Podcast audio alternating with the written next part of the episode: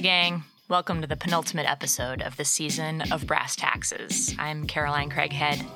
If you're just joining us, don't worry, we've got a whole slew of episodes before this one and one more after this one that you can check out.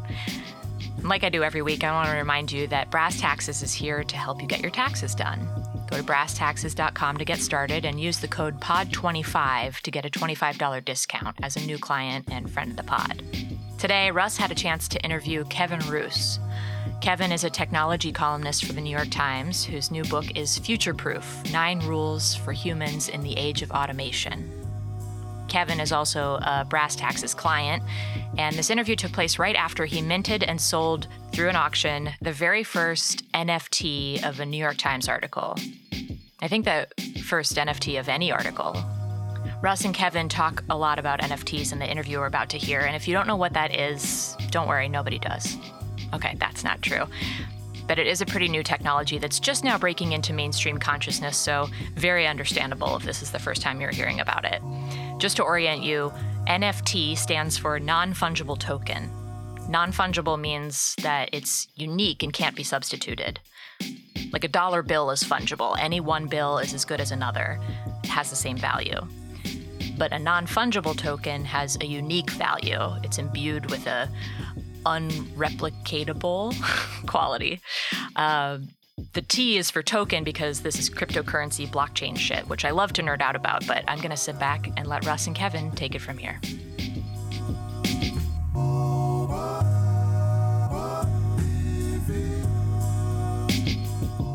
Uh, I don't even know where to start with the NFT stuff. This was not wow. uh, initially on our question list, and then uh, just yeah, just as a quick recap, uh, Kevin just auctioned off uh, an NFT of his article that he wrote about NFTs for the New York Times. It's the first New York Times article ever uh, auctioned off, and he, I guess, it was bought with Ethereum was the only way to buy it, and had no idea what exactly was going to happen, but was going to get a story out of it either way, and ended up selling for 350 Ethereum, which is around $557,000. Uh, also, just uh, came out his book, Future Proof, which is excellent. I recommend to everybody. Uh, do you want to just talk a little bit about what, I don't know, where where's your thinking with NFTs? Well, I, I, have some immediate thoughts and some longer term thoughts. Um, and I, I, think I emailed you that I was going to do this because you uh, you are uh, are my my accounting guru and uh, said how badly am I going to like screw up my taxes on this? And because uh, what I had to do essentially was like sell the NFT, get the Ethereum, and then somehow get the Ethereum to this charity um, at the New York Times called the Neediest Cases Fund. Um, without booking it as income because like you know uh, I guess it's now up to six hundred thousand dollars or something because the Ethereum price has has sort of fluctuated. Yeah, so I was like, going to ask about that as well. Like, did you sell immediately, or does it now make sense to like, well, let's keep you know, no, it's sitting in my account, yeah. and actually, the longer it takes for me to figure out how to do this, the more money, the more money you're going to give. Yeah. so, so, I'm like, I'm like trying to figure out how to do this now because I, I, you know, I not to get too deep in the weeds of the accounting stuff. We could talk about that in another in another conversation. But like, it's incredibly complicated because what you're doing when you sell an NFT is exchanging a token for cryptocurrency, which is theoretically a sort of taxable event and then you have to figure out if you're me you have to figure out like how do i get this these ethereum to this nonprofit? Um, and like they're i had to explain it to, to them because they were like what the heck is this? And we like you know that you're giving us money but like we have no idea what you're talking about. So please just like tell us what to do to get this money. So um so I've been like on on the phone with a lot of lawyers and and accountants in the past few uh, few days trying to sort this all out. But I, I think the I think you're right that this is like it, it's an interesting technology. I mean, the way it was explained to me is that essentially there is sort of this quality that we call scarcity that gives offline things their value. So, you know, the Mona Lisa is valuable because there's one of them. Um, and there are obviously millions of prints and copies and keychains and you know pictures and like renderings of of the Mona Lisa, but there's one original and we know which one that is. And so that's why people come from all over the world to see it and pay lots of money. That's why it's priceless. Um, on the internet, there is no, you know, there was no real way to create scarcity. Um, you know, you could download a file, make a million copies, and there was no way to know which of those million and one copies was the original one. You create infinite lossless copies of anything, which made it really hard for, you know, artists and uh, musicians and other creative people who wanted to sort of adopt the principles of offline scarcity in their online work. Um, so that's where sort of this blockchain technology came in, and essentially it allows you to sort of cryptographically designate one particular file as like the original file from which all subsequent copies are derived.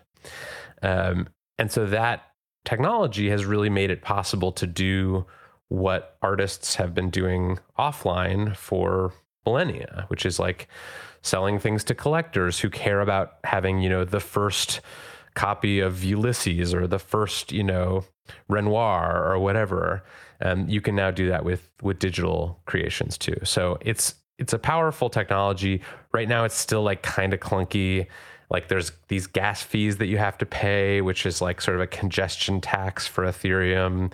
Um, so it's like not cheap to sell an NFT, but I think it's really interesting as sort of just a, another way that creators can make money selling stuff on the internet.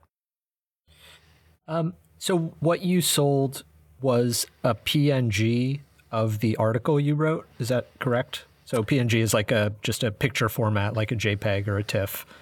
Um, yeah, it was literally just a, a 14 megabyte image that we created out of the column once it had been written and edited and typeset.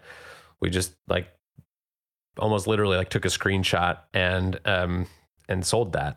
And so and, that, and, and so you as the creator label it this is this is the NFT. I'm the create like you can endow that um as the writer um is that correct? And then you, I, am almost trying to get at the core of like, is it, you know, I, think a lot of the confusion and or maybe weirdness of it is is much more normal than I realize. It's just transferring it to this other format is a little confusing. Like could like because you did point out that the New York Times maintains the license to their name and you know, I assume the New York Times can reprint that as much as they want. You don't own, you know, you don't now need to license it from whoever bought your NFT.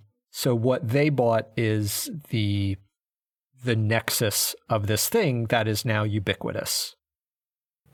Right. They bought sort of like the master recording.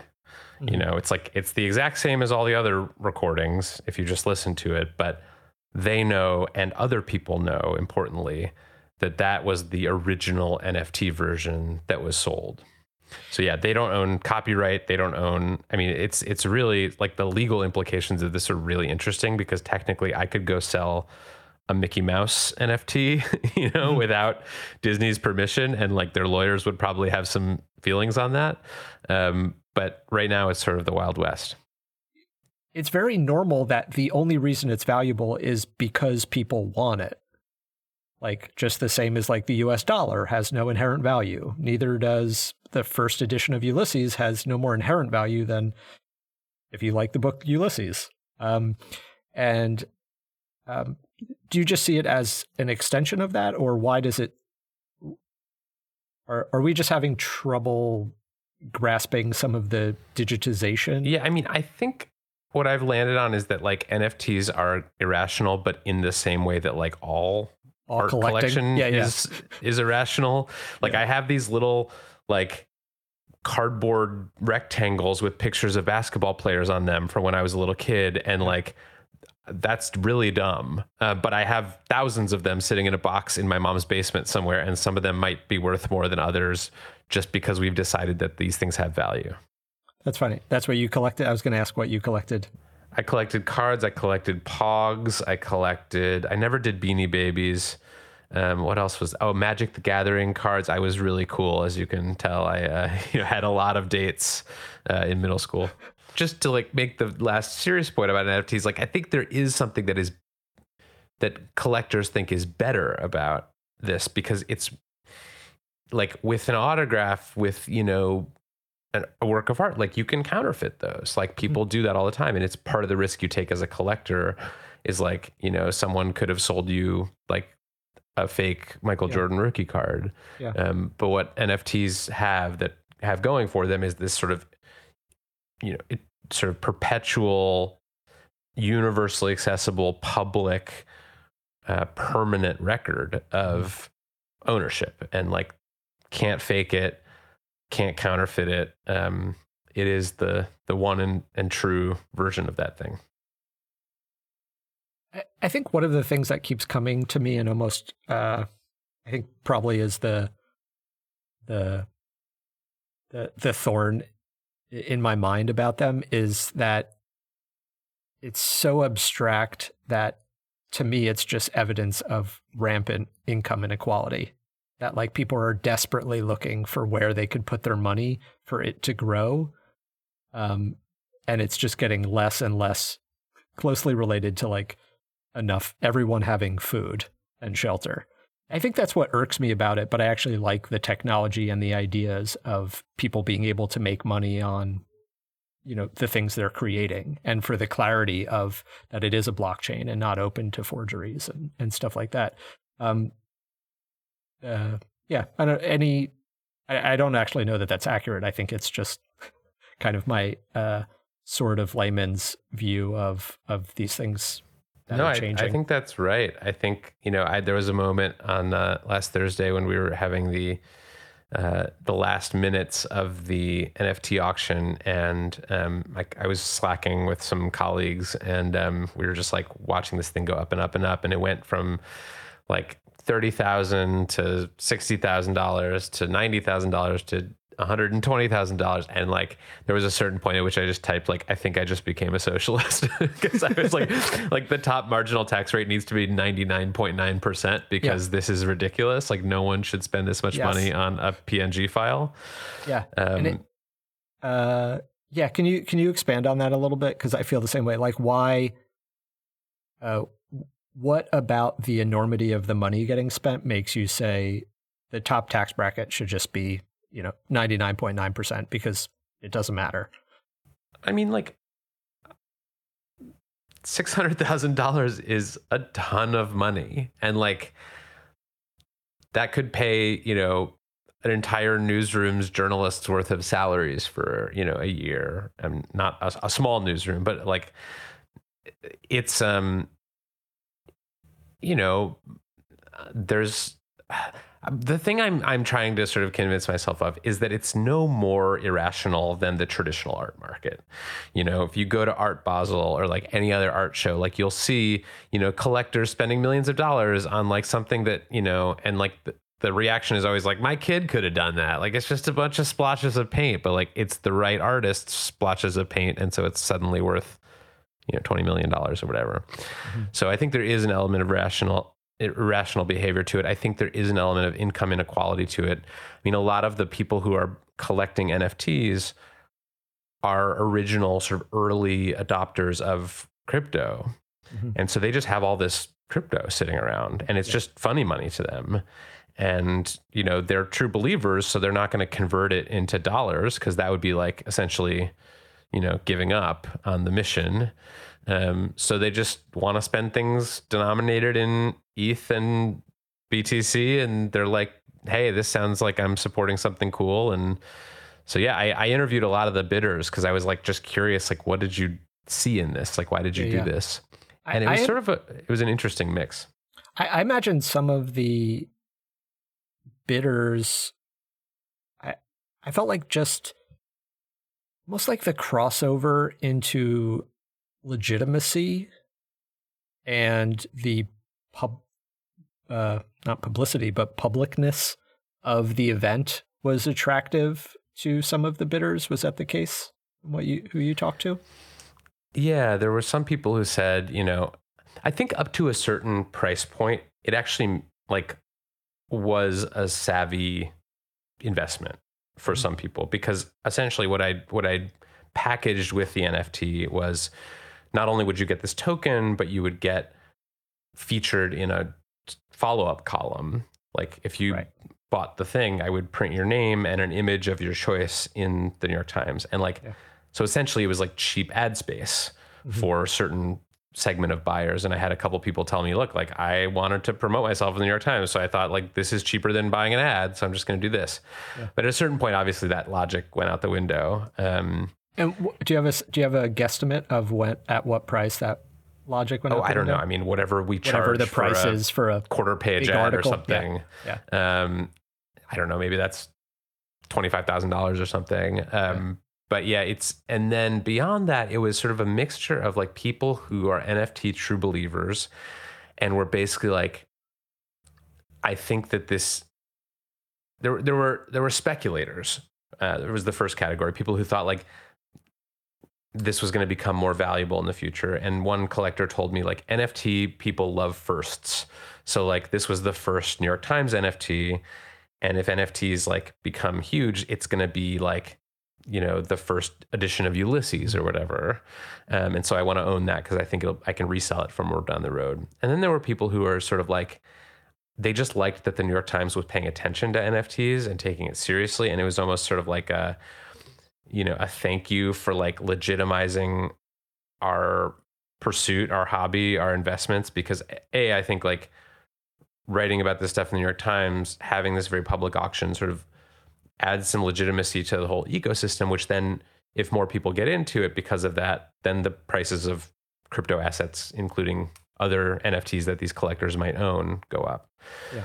um, Yeah, I feel I, I felt like a lot of it was that whoever bought this for this much then like notches up the market for NFTs and adds legitimacy. The the the part that stuck out to me as really smart, where I was like, "Nice one, Kevin," was where you uh, said like this will be forever the first article of the New York Times that was sold via NFT, and like you just put your you know all of a sudden like you're buying a part of a hundred and you know whatever year tradition um, is there a conversation now at the New York Times of like, is there an NFT for every article? Like, I felt like I was like, did Kevin just change the print industry?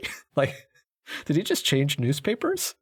Like, yeah, I mean, I don't, I don't think I, I'm at liberty to say much, but there are discussions happening about like what the strategy should be, um, if we should do this more broadly. Um, I'm about to sell uh, my book as an NFT too, so that's exciting. That will be the first book from a major American publisher um, sold as an NFT. So stay tuned for that.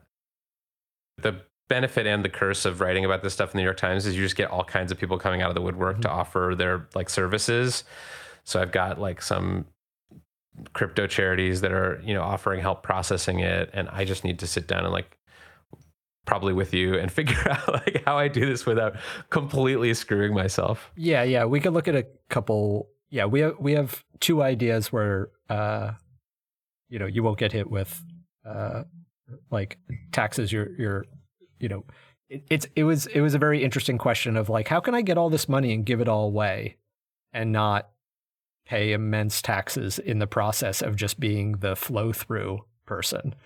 Um, Right. and we've had more and more of those, especially around like the Black Lives Matter movement of people just being like, Hey, I want to support people. And so I collected a bunch of money or like for, uh, you know, I had a client, um, collecting money for the, when the hurricane in Puerto Rico came and it was just like, sh- suddenly you have a lot of money moving through your account that like you're not planning on, you're just collecting to give away. And it's just, it's a, it's just an odd circumstance. Uh, you know, especially related to the crowdfunding or just the idea like it's almost counter to American ideas that like you got a bunch of money and it's like, no, I'm giving away the exact same amount. like the next day Yep. or whatever is just and how do they do idea. that? Like I like I imagine I you know I've all, I've seen the like Venmo fundraiser for this you know cause, and then somebody ends up with fifty thousand dollars in their Venmo account and they give it all away. Like what what do they actually do in those situations? Yeah, it's a little challenging. I talked, uh, my friend uh, Miles that we talked to on the podcast uh, needed a, a liver transplant. Um, and so you know, he did a GoFundMe and we put it on his taxes uh, in a disclosure that said like, hey, this person got 61,000, blah, blah, blah. And we're not considering it taxable income because of this, but I didn't want it to look like we were hiding it. So I I like openly told them like, hey, there's a bunch of money that's not on here. This is exactly how much it is. Um, and we've had similar issues with clients uh, getting money for Kickstarter. The the IRS defaults to saying everything is income if it's a, a venture that could potentially be for profit. And I think that's a very much leaning towards the IRS's benefit of that take. Yeah, I'm I'm curious. I'd be curious if they've had any like big meetings on NFTs at the IRS. They're like sitting around a conference room table, like trying to figure out what to do about it. There's just a lot of like, so it's a what? They're paying what for what? But what do they you get? What? what? do you get? what are you holding at the end? Um, yeah. Uh, like I said, I really enjoyed your book. So the book is future proof. Uh, you know, my uh, yeah. What, what's your what's your log line for it? It's a survival guide for humans in the age of AI. Um, that's that's my my shorthand, which makes it sound a little more like self helpy than I think it is. Um, the the book is sort of two books in one. There's like the first half, which is kind of the diagnosis, and it's my attempt to sort of puzzle out like what is actually happening with AI and automation, what's hype, what's real, what's overly optimistic, what's not optimistic enough, like what is actually happening out there in the world. And the second half is much more like solutions oriented. It's like, how do we, okay, AI and automation are going to challenge us in a lot of different ways at work, at home, in our communities. Like, what can we actually do about it on an individual level? Yeah. Um, at one point, and, and the- I should note, it has a starring role from you, from Russ Garofalo. You are that, one of the it, heroes of the book. I, I, was honored to to get that shout out in the book and uh, your TED talk, which came to fruition uh, during COVID. So I was wondering if it would even happen. I, I, thought I pictured them like mailing you a red circular carpet and you setting it up at home. yeah, um, it's weird. I st- started strutting around with a lavalier mic in my house, and my you know, my wife and my dog are just very confused. Um, so in the book, one of the ways of you, you mentioned of softening the transition of workers displaced by robots and AI uh, is by using a big net and small webs. Um, can you talk about those ideas? And and I was curious to hear what you thought of the the recent uh, American Rescue Package uh, COVID plan that just passed, and uh, yeah, the the relationship of those of those things you discussed. Yeah, so big nets and small webs are what I sort of call basically support structures for people. So big nets are like the sort of national scale, large government, usually government or, or sort of quasi governmental programs that can help catch people if they are displaced by AI and automation, that can retrain them, that can give them, you know, resources and and help getting through those periods of transition. Because we know that every time there is a big technological shift, whether it's the first industrial revolution, whether it's the you know factory automation of the of the you know mid 20th century, like it displaces people and and sometimes lots of them and sometimes for a while. And so we we need kind of these big nets to sort of catch people when that happens to them.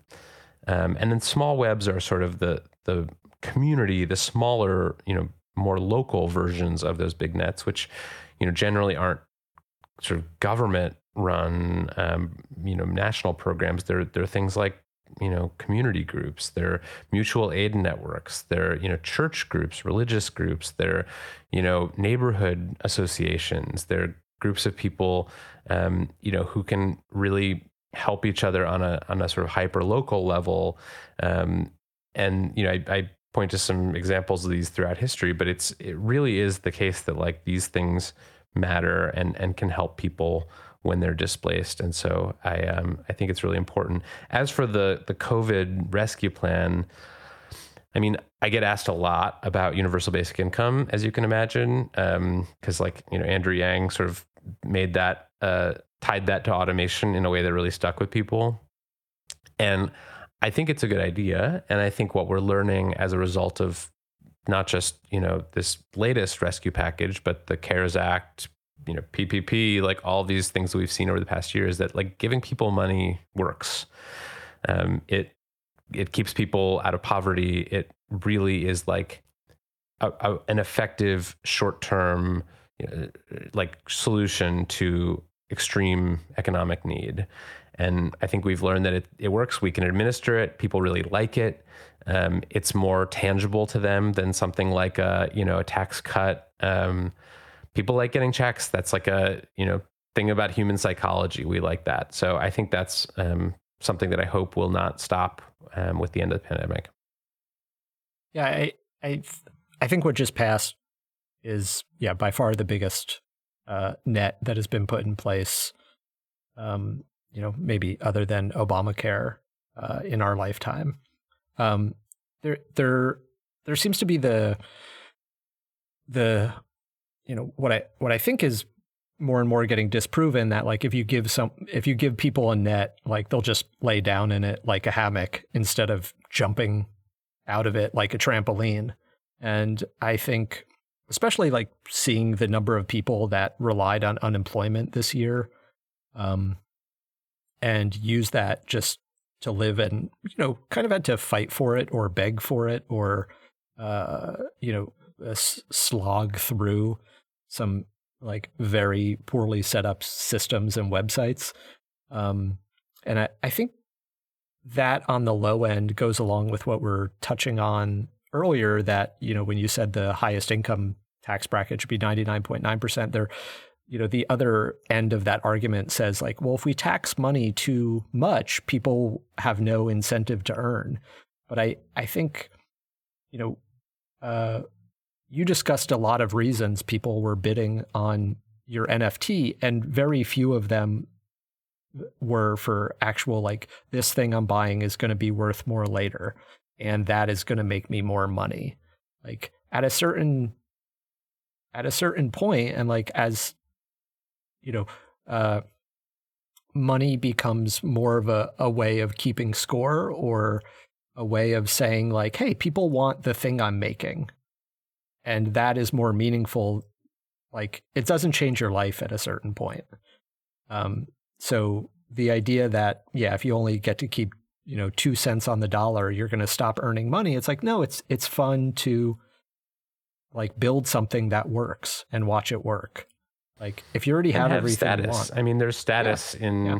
being rich. You know, I, there's a reason that all these you know tech billionaires keep working even after they're billionaires. Um, yeah. They could like all they, be retired and on islands right now, um, but they keep working because there's status and worth and and something gratifying about it for them. Yeah, I, I think I've often thought like we're we're all under the impression when we're stressed out that we want to be laying on a beach doing nothing. And then as soon as I'm laying on a beach doing nothing, like I'm bored within 20 minutes. I love the thought of like you in like, you know, in in some Caribbean paradise, just like, like daydreaming oh. about like, you know, 1099s. I'm like, is there, can we solve something? Should we build something?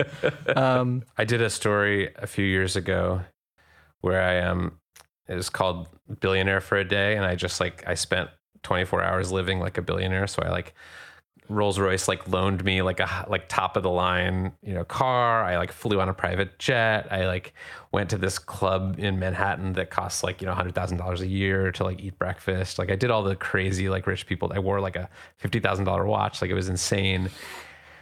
And um and it was really isolating. Like I really felt like um you're never alone when you're that rich because people you know you have assistants you have drivers you have like you know concierges like you just you you um and again all this is like not intended to make people feel sympathetic for billionaires. They're fine. But i do think like it can be um it can be very stressful. I was talking to like an actual billionaire that day who whose private plane this was, and he sort of let me on as a guest, and I was just asking him like, you know, are you happy? like, does your life is your life better than mine? And uh, you know, he said it makes certain things easier. Like you don't have to go through airport security. Like it definitely like saves you time. But like it introduces whole new categories of things to worry about. Like, are my kids to be spoiled, you know, obnoxious rich kids? Um, that's something that you know a lot of people um, in that wealth bracket worry about. Uh, in the book, you mentioned how the future, as the future takes holds of our our lives, will it will become more about arguing the fairness of algorithms um, we live by. Uh, you know, you mentioned several systems that are automated, whether it's unemployment or housing vouchers, or um, and that we'll have to learn how to interact with them and argue the fairness. Um, do you think of this as different or uh, similar to like the way colleges have, you know, uh, for a long time been manipulating their rankings in the college world, um, and also how you know booksellers can manipulate the bestsellers list.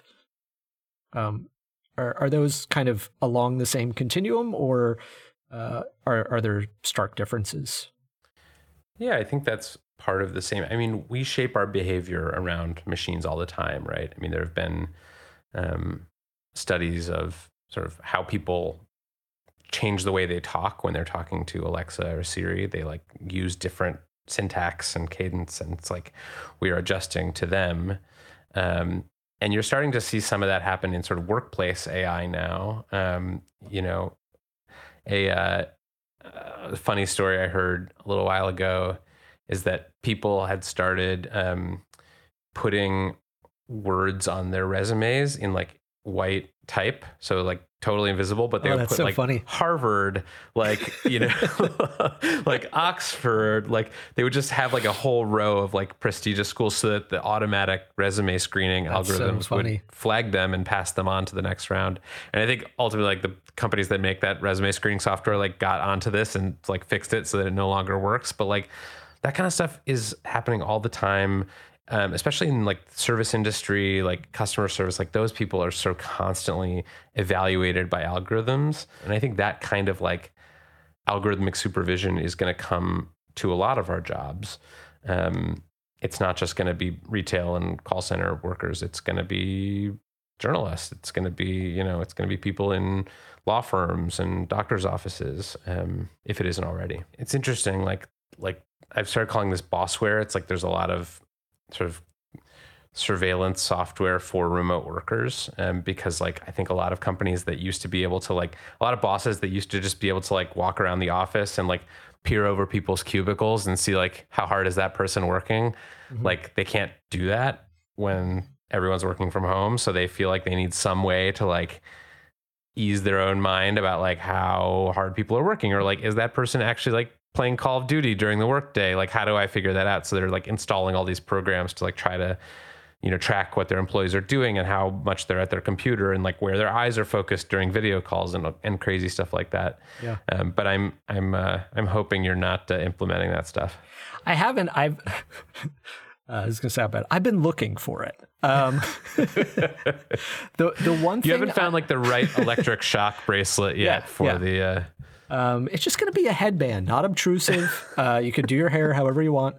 Um, no, for for me, what's been what I've most missed about going fully remote is that when I worked with people in the Brooklyn office, um, I was much more able to because it was an open office because I couldn't afford walls or whatever. Like, I could hear when my employees needed me and I could understand what was going on just from like repetition. Like I think of it as like I'm doing an improvised scene I've done thousands of times.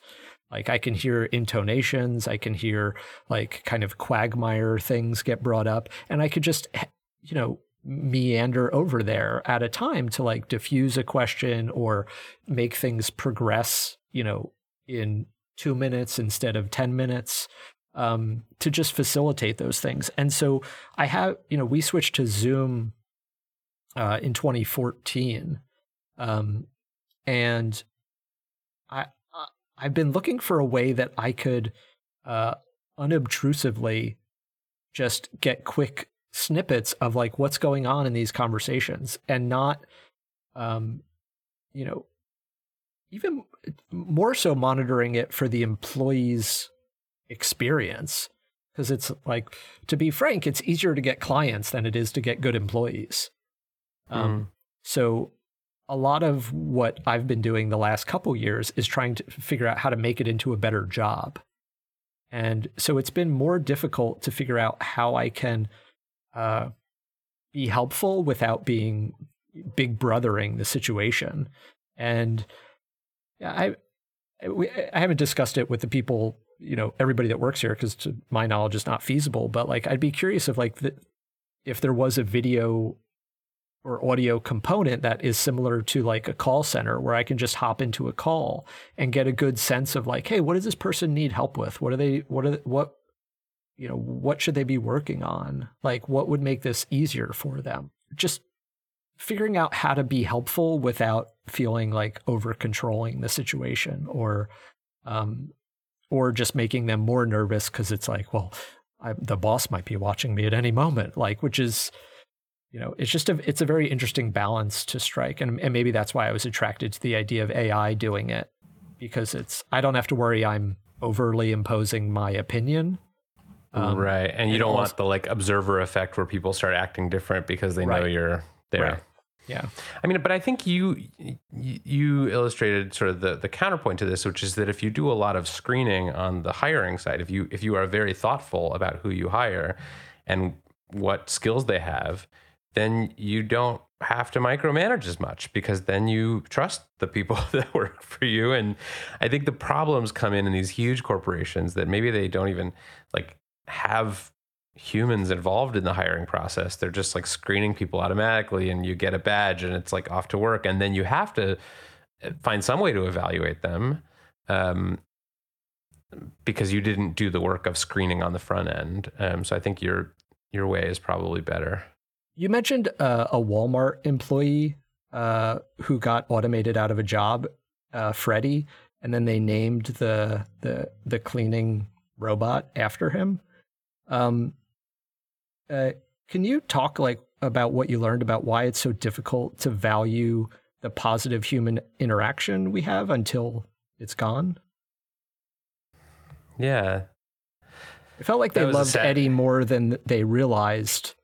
Yeah, that was a sad situation. Um, and it's, you know, there aren't many situations in which workers are being sort of directly one for one substituted for with like physical robots because most of that stuff happened in factories 40 years ago. But like this the Freddie janitor robot was really heartbreaking. Um, i mean i think that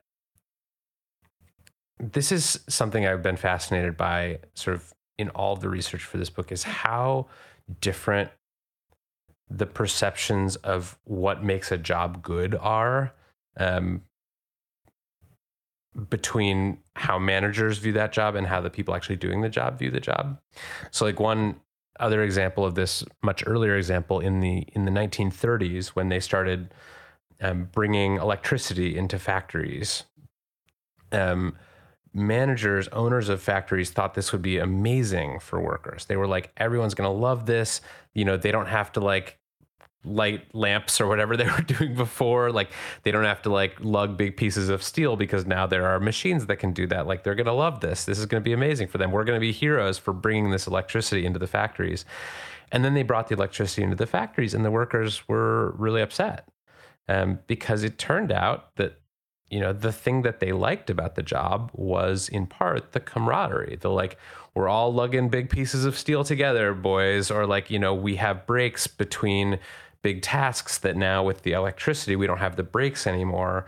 So we don't get to like catch up on you know how the how the kids are doing or you know like it, it's it the the social parts of the job were were vastly discounted in management's analysis of how that was going to go. And i think managers still do that today. I mean people you know they just don't understand what people like about their jobs, um, and they assume that you know making people more productive and more efficient and uh, more optimized is going to make them happier. When sometimes it creates the opposite effect. You kind of mentioned one of the things that I, I found interesting reading your book about how much uh, we we espouse the like productivity and you know that you know uh, always productivity is going to lead to more free time and everyone will be relaxing on a beach working two hour days. Um, at, at this point is that just like a known fallacy and like a cloak behind you know like essentially like getting people to work harder until we can completely automate them out of a job?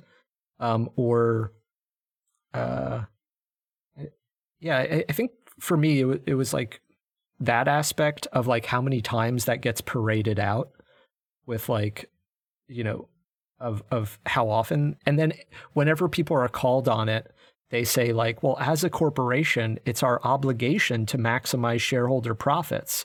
So if other people are doing this, we have to do it. It's not even up to us anymore. Um, and then that's like the further like, hey, it's not even really my company, it's the shareholders' company. And so my hands are tied by the corporate charter. So again, I, I have to we we have to maximize profits and humans be damned.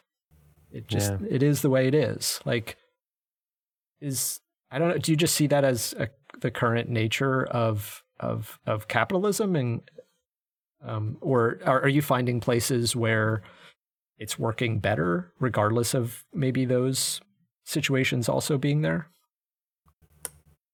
I mean, I think this is the great paradox of of our work lives is we have more productivity knowledge and tools and research and you know better software and and stuff than ever and yet you know many of us are working more than ever um, and so you know i love this sort of they have this um, there's a book released a couple years ago called Fully Automated Luxury Communism, which I love is sort of like my my utopian dream is you know we just all the robots do everything. We just make art and play video games all day and like you know life is great.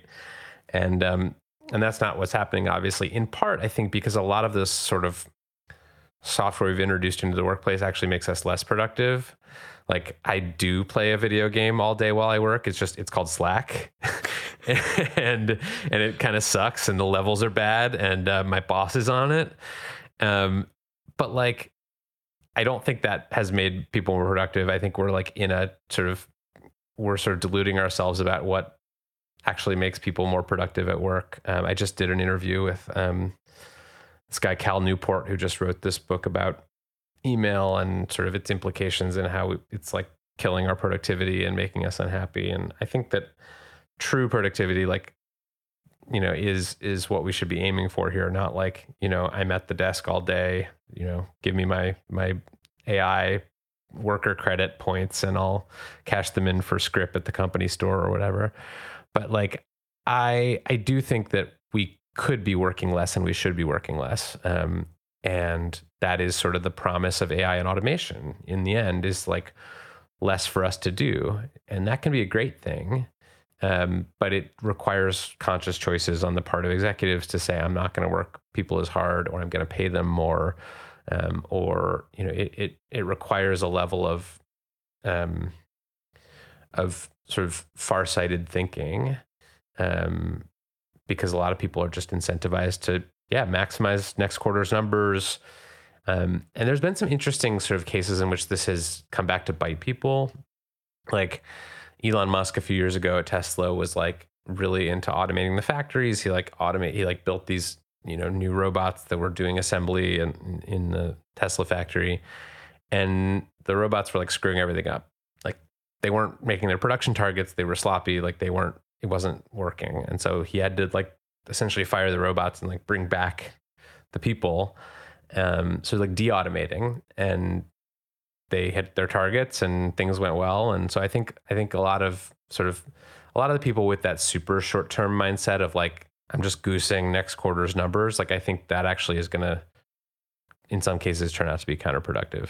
So for, for like a company like Amazon, who their allure, I think I, I'm kind of not a fan. Um, but I think they get us to focus on what Amazon is best at, and so like they're they're really good at offering consumers low prices, and and really so low price and low friction. Um, you talk about in the book and also just in your discussion of like getting off your cell phone and stuff um of like like purposely creating friction and you know can you talk a little bit about why it's so hard for us to value friction and realize it can be positive and that price um while quantifiable and measurable but it's not the only important thing? It, I think I think we get seduced by those ideas, and then we look at the end result, and we're not happy with the end result, even though at each stage we were like, yes, yes, absolutely, yes, faster, bigger, yes, sooner to my door, yes, and then we look around and we're like, I don't like living here. Like there's right. nothing, there's no, there's nothing outside. Right, and there's no stores, and yeah, it, it um, I get what you're saying. I think there's a lot to that. I mean, one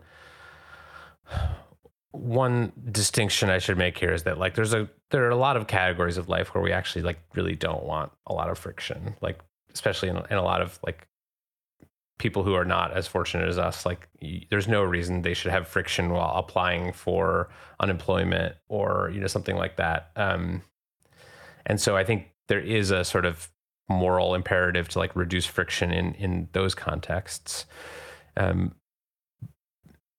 but I think for for a lot of areas of life, like friction is what generates meaning. I mean, if you think about, if you like ask people what the most formative experiences of their life are, the happy, the most rewarding experiences of, of their life are, like very few people are going to say like that time I got, you know, a, a, a, electric razor shipped to my door in, in, you know, 26 hours. Um, they're going to say like, I climbed a mountain or I like raised a kid or like these other things that are like very hard. Um, they are almost definitionally like not frictionless experiences. It reminds me of this study they did where they wanted to assess the value um, of interrupting pleasurable experiences. So they had people watch their favorite show with commercials and without, and people enjoyed it more with commercials because the commercial it's like if you're enjoying something, you should interrupt it, feel the spike again of reconnecting with it, interrupt it again, recon- reconnect again. But if it's constant, there's no stimuli.